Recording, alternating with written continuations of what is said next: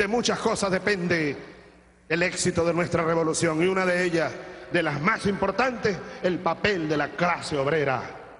From the occupation of land by landless campesinos to the redistribution of the country's resource wealth to its citizens, the class struggle in Venezuela takes many forms.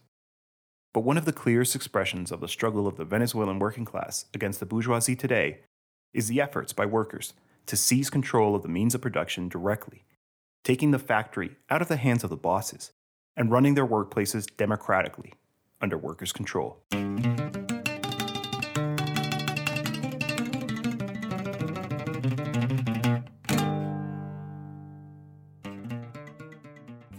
Welcome to the Venezuela Analysis Podcast.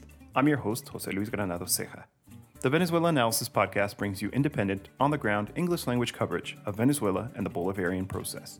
You'll hear news and in depth analysis about the country, as well as coverage of leftist and grassroots forces. On today's program, we'll take a dive into the movement by workers to take control of their factories amid shutdowns and sabotage, wresting the means of production into their hands, and radically transforming the administration of these enterprises into authentic workplace democracies.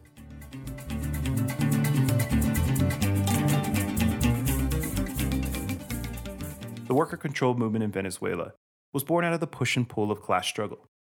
After the 2002 coup against former President Hugo Chavez, the Bolivarian Revolution went through a process of radicalization, with the working class going on the offensive against the bourgeoisie that had just tried to oust the democratically elected president. This in turn prompted acts of economic sabotage. That is, the bosses tried to harm the government by engaging in a bosses lockout, shutting down many industries tied to the country's oil sector. Unwilling to tolerate this assault on their rights, workers fought back, occupying their workplaces in order to restart production.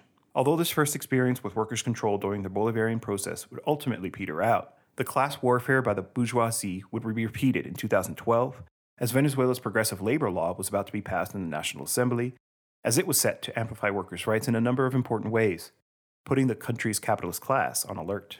Once again, workers and owners found themselves in open conflict, after many long battles, workers in some factories got control of the plants, as mandated by the labor law's Article 149, which entitles workers to take control of an enterprise when their owner sabotages the production process.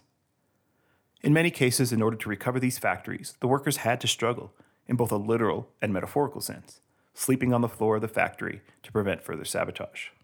Today, these worker controlled factories continue to inspire workers the world over, showing that it is indeed possible to seize the means of production but Venezuelan workers also face the challenge of restarting production while under a punishing US led sanctions regime. To speak about the state of the worker controlled struggle today, we will talk with Sergio Requena, a central figure in the Voluntary Workers Initiative to jumpstart industrial plants called the Productive Workers Army. But first, a conversation with Venezuela analysis Cira Pascual Marquina about the history of the worker controlled movement, its present day challenges, and the lessons we can draw from the Venezuelan experience. Hello, Cira. Thank you so much for being with us here on the program. And it's always good to have you here. And today we're talking about worker controlled spaces, the worker controlled movement in Venezuela. And you've had the opportunity to visit many worker controlled spaces throughout the country. Can you draw a picture for our listeners about the history of this struggle and some of its present day challenges? Uh, thank you, Jose Luis. It's wonderful to talk about this. I actually think it's a, a, theme that's really relevant for all of us who struggle for building a better world and who are, who are committed to uh, working class struggle. So, Okay, so a little bit of a picture. Uh, I guess um, we cannot begin talking about uh, worker control in the Bolivarian process without talking about 2001, 2002, which is generally not uh, referred to as a moment of worker control. That's when the right wing, with uh, imperialist support, with US support, did uh, sabotage, a coup, basically, a sabotage coup on the oil industry and it was the workers of PDVSA, of the Venezuelan oil industry, state oil industry, um, the, basically the hierarchy of PDVSA uh, sabotaged the process, and the working class of PDVSA was the one who actually took. Um, who was able to reinitiate production of oil. Let's remember that Venezuela is an oil producing country that most of its economy is based for now on oil production and sales. And uh, when this uh, exercise of sabotage from imperialism happened, it brought the economy basically to its knees. It was then the thousands of workers in the different plants and oil wells around the country that were able to recover the oil industry. Um, that's often not referred to as a moment of worker control, but it was in fact a, the great historical experience of worker control. And it shows that workers are capable of actually running the most complex in one of the most complex industries in the world which is oil exploitation refining etc no so that is where i would like to begin but then if we go to the, let's say the traditional history of worker control within the bolivarian revolution and of course i want to uh, say here that before the Bolivarian Revolution, there were also attempts to worker control. Of course, the history of worker struggle in Venezuela does not begin with the Bolivarian Revolution, but we are, let's say, to narrow our our conversation today. We we leave it within the framework of the Bolivarian Revolution, and around 2004.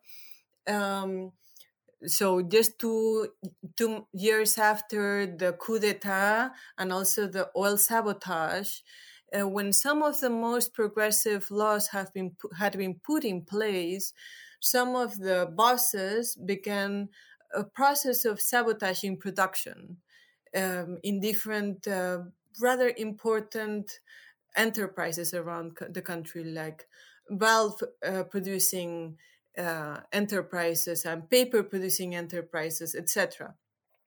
So there was a kind of like a boss's sabotage of production.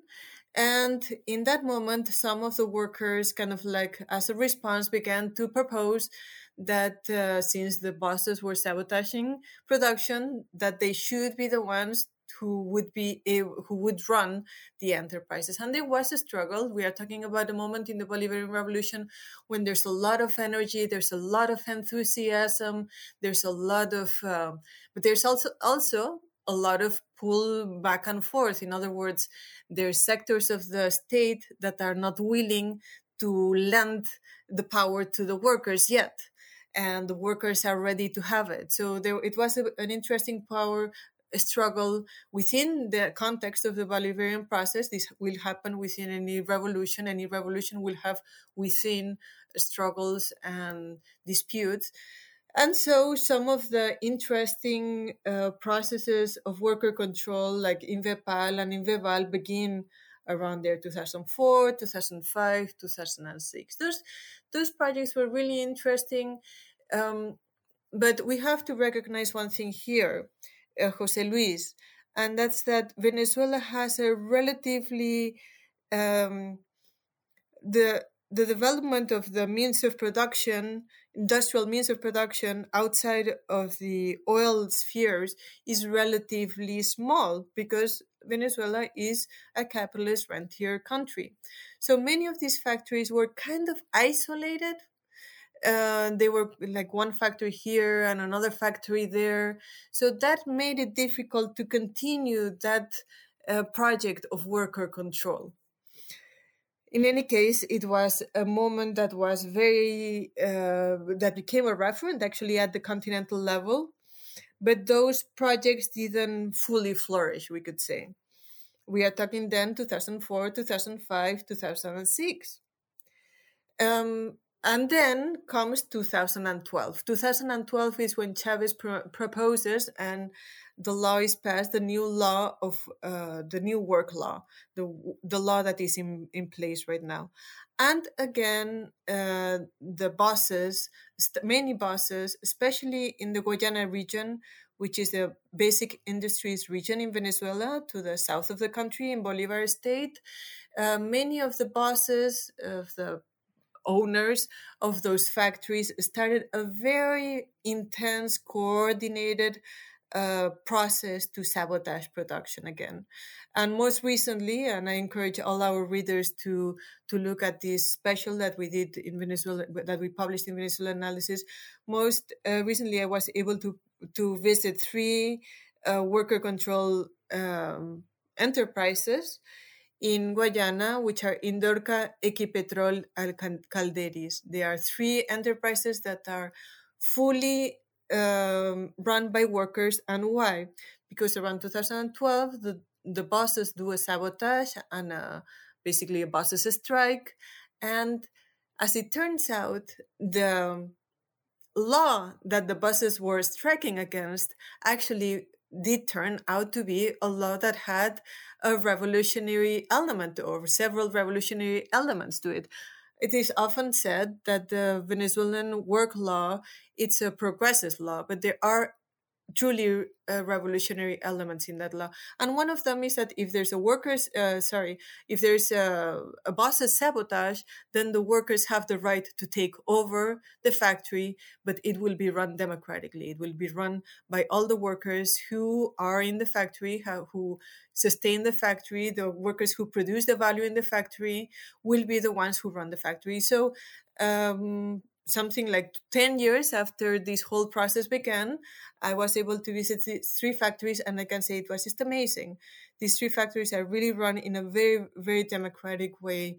Workers make the decisions about how they produce, what they produce, and what they will do with the surplus that they uh, produce. So I shouldn't go much longer, but that's kind of like a brief history of three moments that are, I think, very important to understand uh, the worker struggle for control in the last 20 years 20 20 22 years yeah. And in this history that you're sharing with us we're seeing that a lot of what prompted this effort to introduce worker controlled workplaces came as a result of boss sabotage or an economic crisis in the country.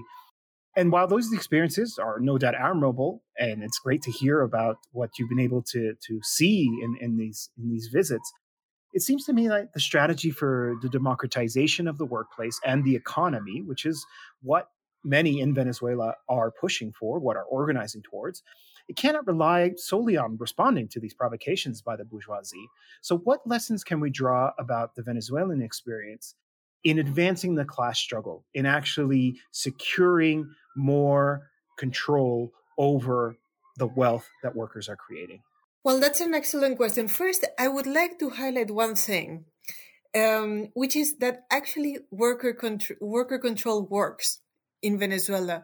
Venezuela is a, is a country that is uh, under siege, under siege by U.S. imperialism.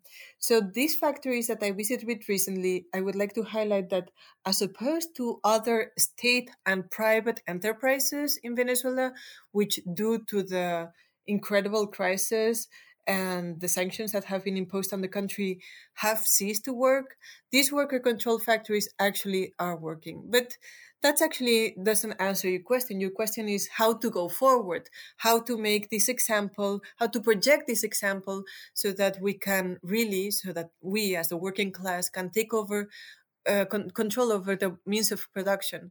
And I think that, uh, I mean, basically, there has to be a a party or a movement that puts forth the need to, to do worker control over the spaces of production.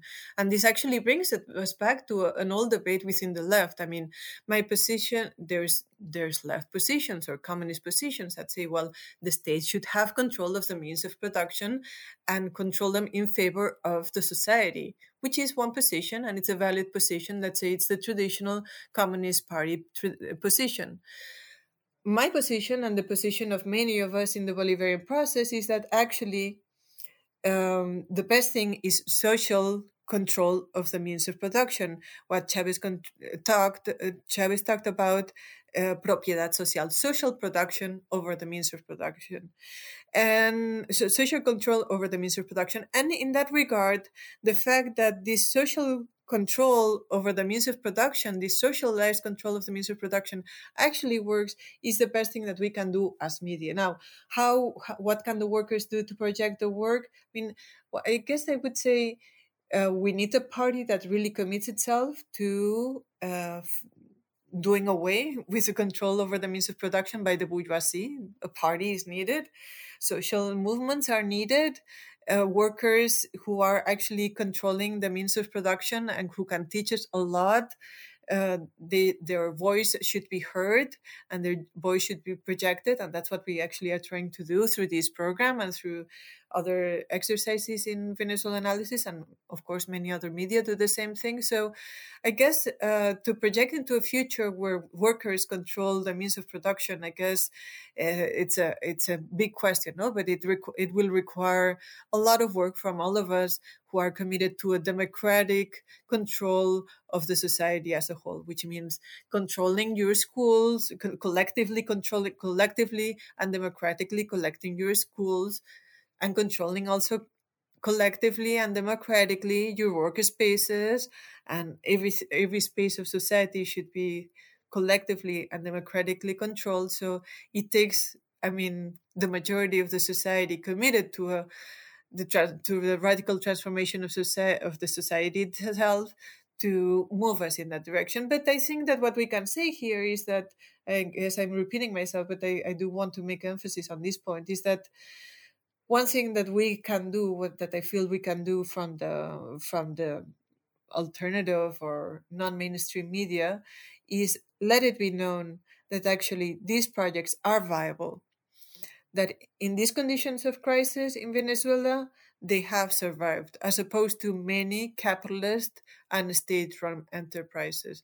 So, if they have survived this very difficult situation, I think that that shows us that they are kind of like pointing in the right direction. You make an excellent point. Absolutely. If, if you're witnessing your workplace being democratized, naturally you start to think what else can democratize why not my community why not my schools why not push for an authentic democratization and that actually brings me to my next question we've seen in these workplaces that there's a tremendous emphasis on education and raising consciousness what does the experience of the venezuelan workers at, at these worker controlled factories teach us about the struggle to actually question the logic of capital, this, this ideology that is this so overwhelming in capitalist societies, and building a socialist project in, in this context where capital relations still predominate? Actually, this is a very good question because um, there's um, there's those factories that I was telling you about that around 2004, 2005, and 2006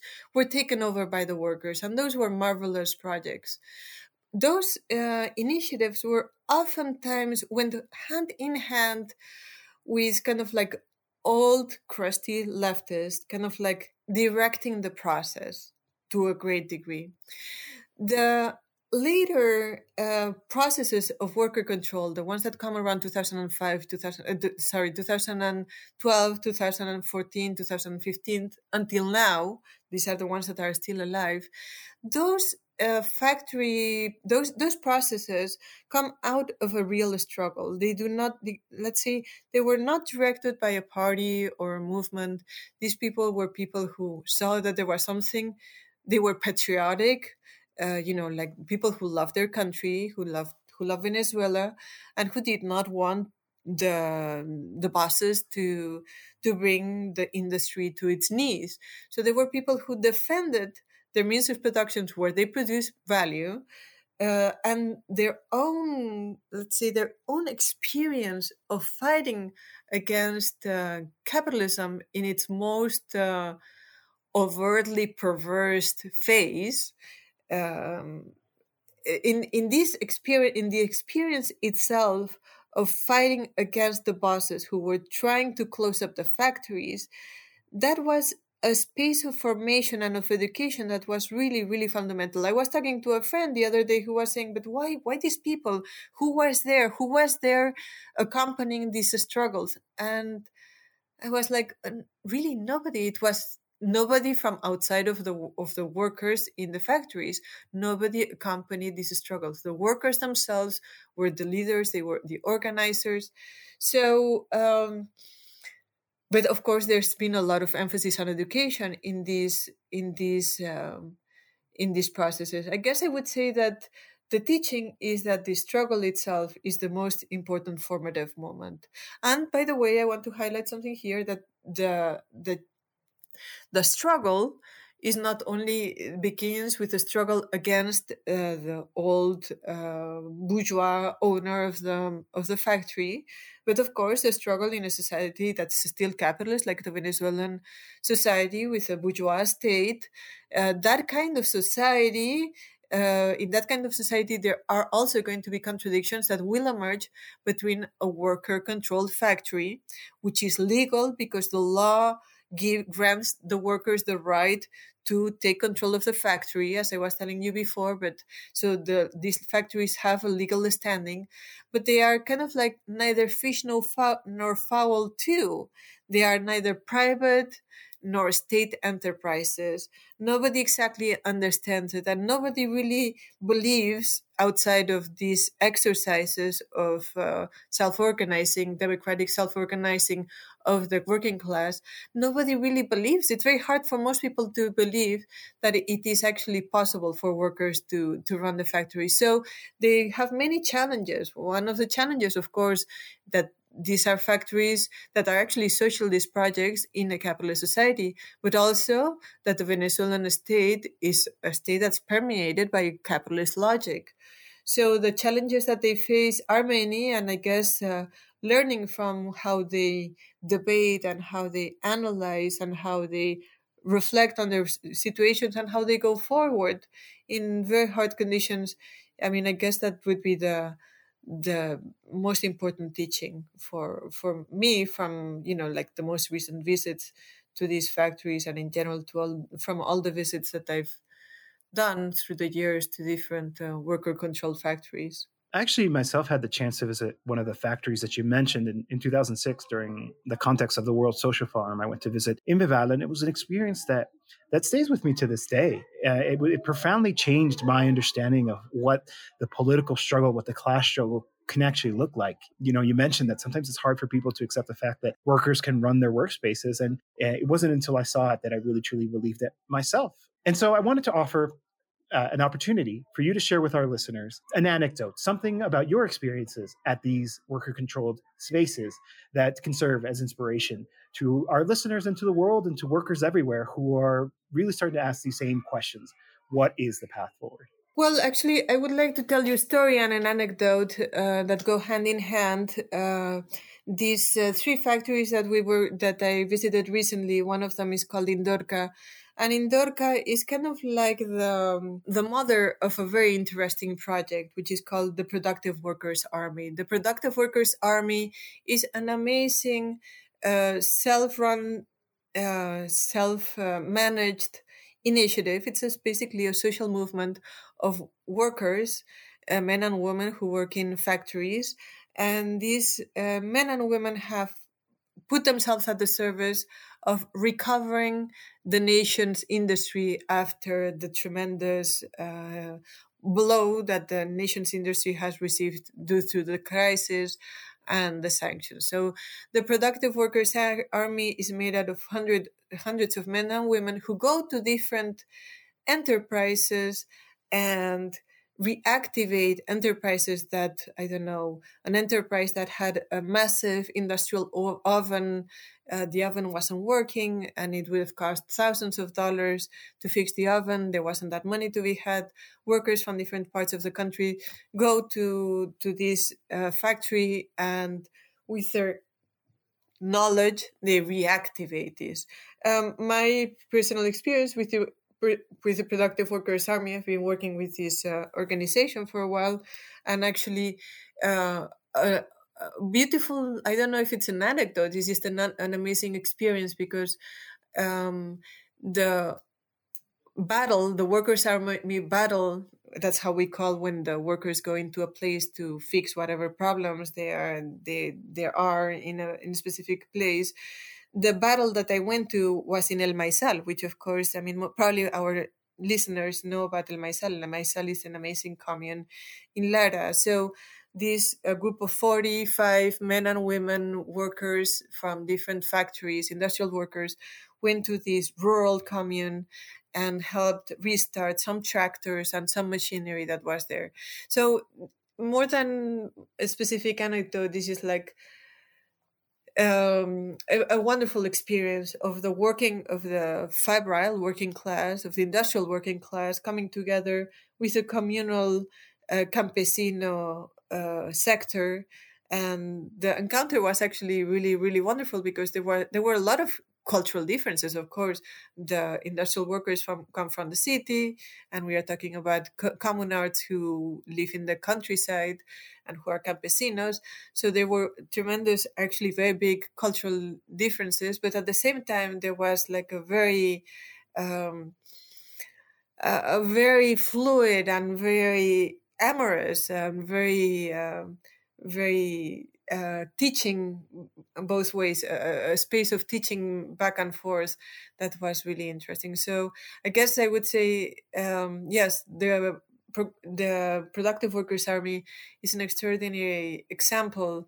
Uh, all these people who are working basically doing voluntary work, and the working class. I mean, the working class produces value, as we know. The the ones who produce value are the working class, and uh, the working class is fundamental. The communal sector is fundamental in Venezuela, but the working class, industrial working class, has to be brought back to the forefront in this moment because uh, we are not going to be able to to overcome the tremendous uh, barriers that we are facing and the tremendous um, crisis that we are facing if the industrial class is not brought back to the center of our discourse in Venezuela. Uh, fortunately, the communes are central, are to a great degree central to the debate in the Venezuelan Chavista leftist uh, sectors. But the working class, the the industrial working class, is not center enough. is, is not central enough in our discourse. We have to be put forth and they have to be reinserted in our discourse and more importantly of course they, we have to all struggle together for to continue with chavez's project of socialism which brings together the workers and the campesinos and the poor people from the city. All of us have to to put our forces together to to bring back the best of the bolivarian process and uh, to reactivate the Bolivarian process, which it should be acknowledged that it's you know like these are difficult times in in Venezuela, both uh, politically and economically. Sometimes uh, people uh, kind of like when you are in such harsh conditions, sometimes one can lose the horizon. But when you look at the potential that's within communes and within the uh, industrial working class, well, you see that there's really that the revolution is there. It just has to be rekindled. That's right, absolutely. You know, and as our guest in the next segment says, right, it's a non-conventional army for a non-conventional war. It's about creating the new man, the new woman, the new person, socialist society. Thank you so much for your analysis. As always, it's been an absolute pleasure. We've been speaking with Cira Pascual Marquina from the team here at Venezuela Analysis. Y ustedes tienen un papel vital que jugar ahí en el tema del control obrero, la autogestión obrera, la cogestión obrera socialista en las empresas que no deben ser del Estado, sino empresas del pueblo, manejadas por los trabajadores del pueblo. Born in 1974 in Puerto Ordaz, in the industrial heartland of Venezuela, Sergio Requena is a worker who is playing a key role in efforts by the Venezuelan working class to overcome the multifactorial crisis. In our interview, Sergio talks to us about the need to break with capitalist logic and the need to go further in order to fully seize the means of production, relying on the wisdom of the working class in order to put it under democratic control with the aim of building socialism. Thank you very much for being here with us. My first question is abroad, outside of Venezuela. There has always been a lot of interest in workers' control. I lived in Canada for a few years, and there were people there who published a documentary on workers' control in Argentina. And there was a lot of excitement. So much excitement that it seems to me that some see the struggle to recover factories as a panacea in the face of the problems that are created by capitalist production. And while the struggle for workers' control is an inspiration, without a doubt, can you speak to us about why the struggle for workers' control has to go hand in hand with a struggle to develop a planned and centralized production? Why are these two elements indispensable? Primero, José Luis, que todo esa lucha por la colectivización de los medios de producción es simplemente la base del sistema eh, socialista. First off, José Luis, all these struggles to collectivize the means of production, which is simply the basis of the socialist system, this is the complete opposite of the capitalist element where a single person or a small group of people own the means of production. So, in that sense, everything that goes against it that flips things around and offers something opposite is what becomes a path to overcome capitalism. I could talk I can talk about this specific reality in Venezuela. It is true that workers' control is not enough. I agree with the idea you mentioned that there must be a unified production plan in order to be able to direct efforts towards satisfying the needs of the people. But that does not exist here. It does not exist presently after we have had an attempt to advance towards socialism, and nor did it exist during the previous governments of the Fourth Republic, the governments that held power before Chavez. And this plan would be very necessary, accompanied, of course, by the collectivization of the means of production, to break definitely with the fragmentation which is very characteristic here in Venezuela, of the different work areas and fragmentation of all those industries where each one is the owner of small elements. It is similar to a group of islands which function in isolation and which seek their own individual and individualistic rewards, ignoring the real needs of the people. And on top of that, they do not work together, they do not interact, which means that despite the fact that there could be an intent to move towards socialism, there is a redundancy of efforts, and all this stems from dragging along the capitalist habits that have been established. And this comes from within the government itself. The government itself does not have control or has not had control over these isolation issues, over these divisions, and has not been able to implement a very interesting element that President Chavez talked a lot about or that he proposed at the time, which is complementarity. Complementarity that can generate savings in economic terms, since what one company produces is of interest to another, and this second company does not have to buy them abroad, as is normally done because there is no overall knowledge about these companies. Each company minds its own business, and there is no single purpose. That's why we need this global plan, like we were discussing in the beginning, beyond only workers' control and the collectivization of the means of production, a unified plan for production and distribution. Yes, right now you talked about the need to not look abroad, but rather inward. And I believe one of the things that the crisis is showing is precisely the weakness of organizing the economy by relying on oil rent. So, with that same logic of looking inward, what role should the struggle for workers' control play in this reconfiguration of the productive forces in the country? What's needed to really increase national production under workers' control in order to meet the needs of Venezuelans? El papel control obrero eh, y la colectivización de, de, los medios de producción, yo creo que tiene que ver con, la, con algo que nosotros eh, manejamos acá. The role of workers' control in the collectivization of the means of production, I think it has to do with something we handle here which is the direct and democratic management of the social process of labor. This is a concept we use in Guayana, basic industries such as Indorca, Calderys, and Equipetrol. These are companies that were occupied and recovered by workers after their owners abandoned them to carry out a kind of economic sabotage against the government of President Chavez. Workers' control is necessary since the process of direct and democratic management ticks three fundamental boxes, such as accountability, the rotation of responsibilities, and the revocation of post. Based on these three elements, if progress is made in this management model of direct and democratic democracy in the workplace, these would be the main factors that would allow the creation of a different system. On a collective level, in this part that we could call the bottom rung of a pyramid of workers within an industrial organization, there is a very significant amount of knowledge which, if it were shared, if it were complemented, not only overcome the oil rentierism, they would effectively allow for the necessary improvements in the production of necessary goods. At this moment, the effort led by the workers can be extraordinary. More than knowledge, it is know how, because there are people who know how to solve issues. And the people with the know how are those who are prepared to implement the necessary innovations so that there is a total recovery of our industries, even the oil industry. The creation of technology through this sharing of complementary knowledge by the work teams is what we have proposed and we continue to defend as a workers' productive army. This is one of the principles that we apply in what we call workers' productive battles. The fruit of these efforts is evident, but for many different reasons, it has not taken seriously as a state policy that would allow for progress that the Venezuelan people desperately need.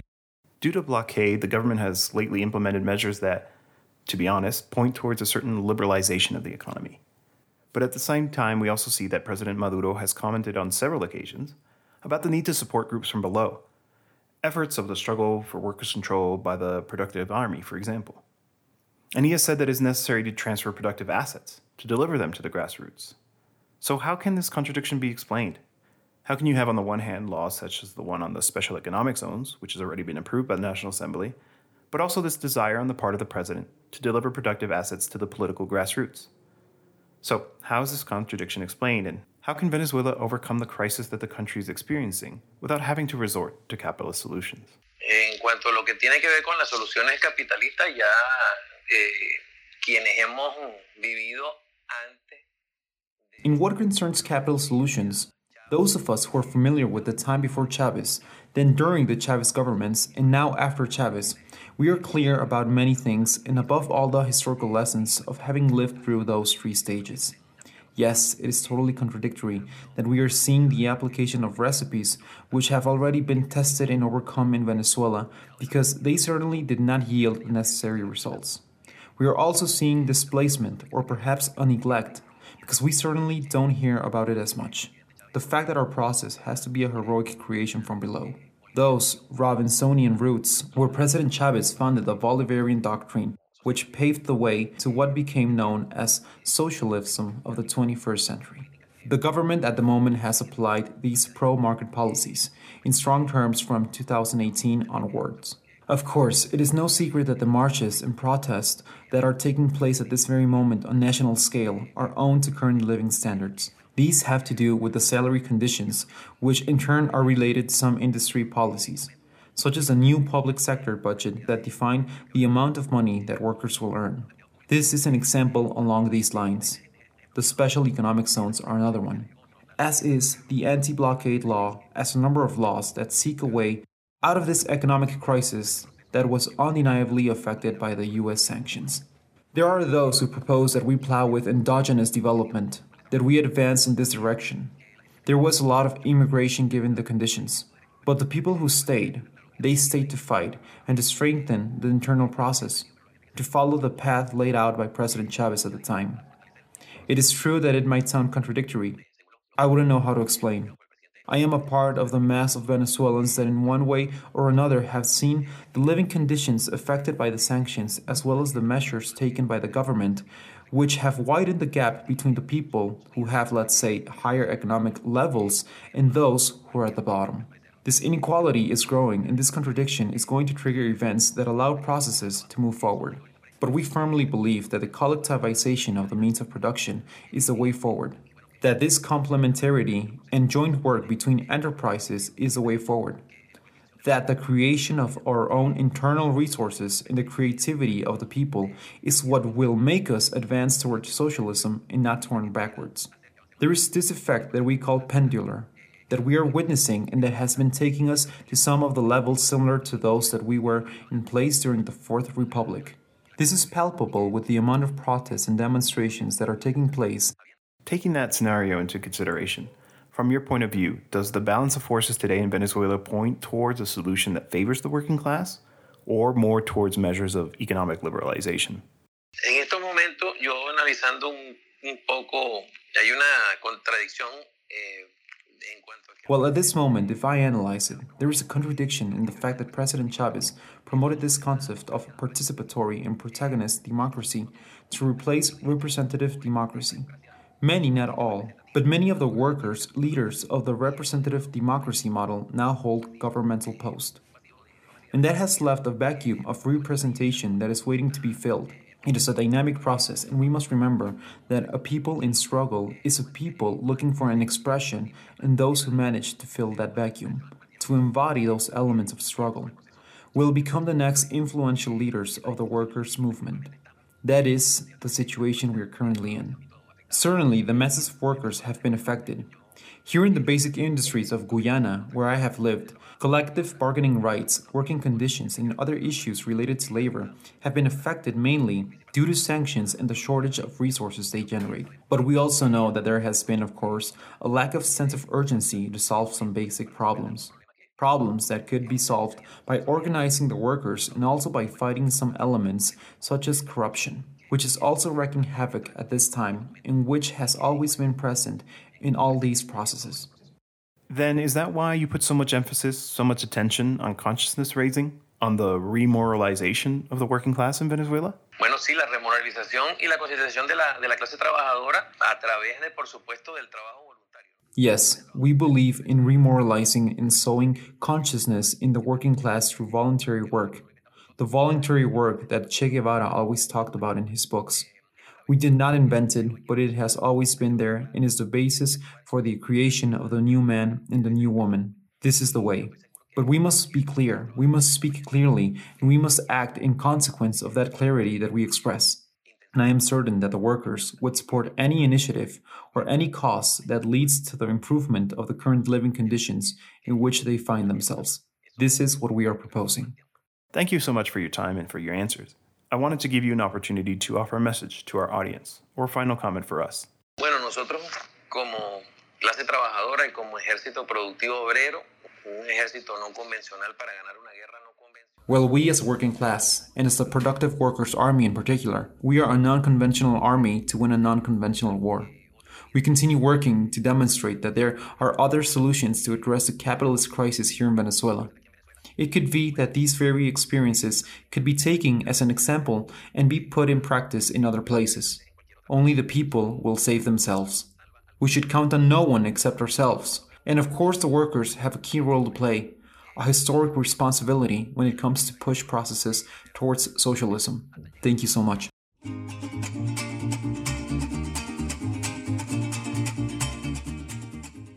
In 2006, I traveled to Venezuela to attend the World Social Forum. After a debacle with my hotel, I found myself without a place to stay, but ended up connecting with a group of solidarity activists from Canada who shared their accommodation with me. These activists were connected with workers from the Inveval factory who had seized control after the bosses joined the lockout. The workers invited us to visit the factory and hear directly from them about their struggle. On the long bus ride to the factory south of Caracas, we talked about the ABCs of Marxism and class struggle from a Marxist perspective. It was my first time being exposed to these ideas, and it was the perfect primer for the experience I was about to have at Inveval. Once we arrived, we were welcomed by a committee from the factory. As we talked with them and toured the factory, it became immediately apparent to me that the concepts I was hearing about just a moment ago on the bus ride had come to life here in this factory. It was at that moment that I came to understand Marxism as the science of class struggle, as the ideology of the working class. In other words, it was on the floor of a Venezuelan worker controlled factory that I became a Marxist. I share this anecdote to close this episode because the fight of Venezuelan workers continues to be an inspiration. Their efforts, under the most difficult of circumstances, continue to be an example. As our guest told us today, these experiences can be put into practice in other places. And solo el pueblo sabe al pueblo. That's our program for today. Thank you for joining us. Remember, our on the ground work is 100% funded by readers and listeners. Be sure to visit us at venezuelaanalysis.com for regular news and analysis on all things Venezuela. We're also everywhere on social media, from Telegram to Instagram and, of course, Twitter. If you enjoy the program, please share it with your friends and leave us a review if you can. It really helps us out. We'll end today's episode with the song América Latina Obrera by Venezuelan communist singer Ali Primera. Hasta la victoria siempre. Que tú te levantes, América Latina obrera, no sé por qué no lo haces. El yankee teme a la revolución, el yankee teme grito, yankee go home, yankee go home.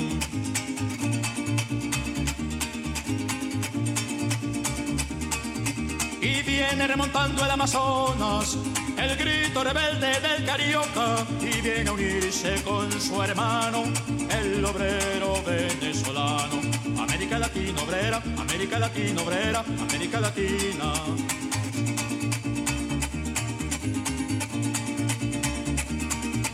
Levanten tus manos la bandera de la revolución, América Latina obrera y grite con fuerza, Yankee go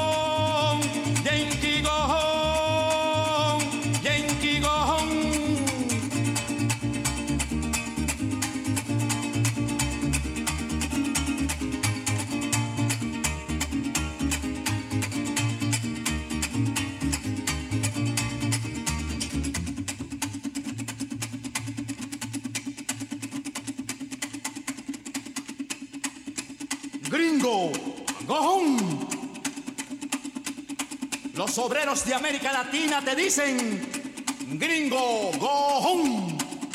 Yankee, go home.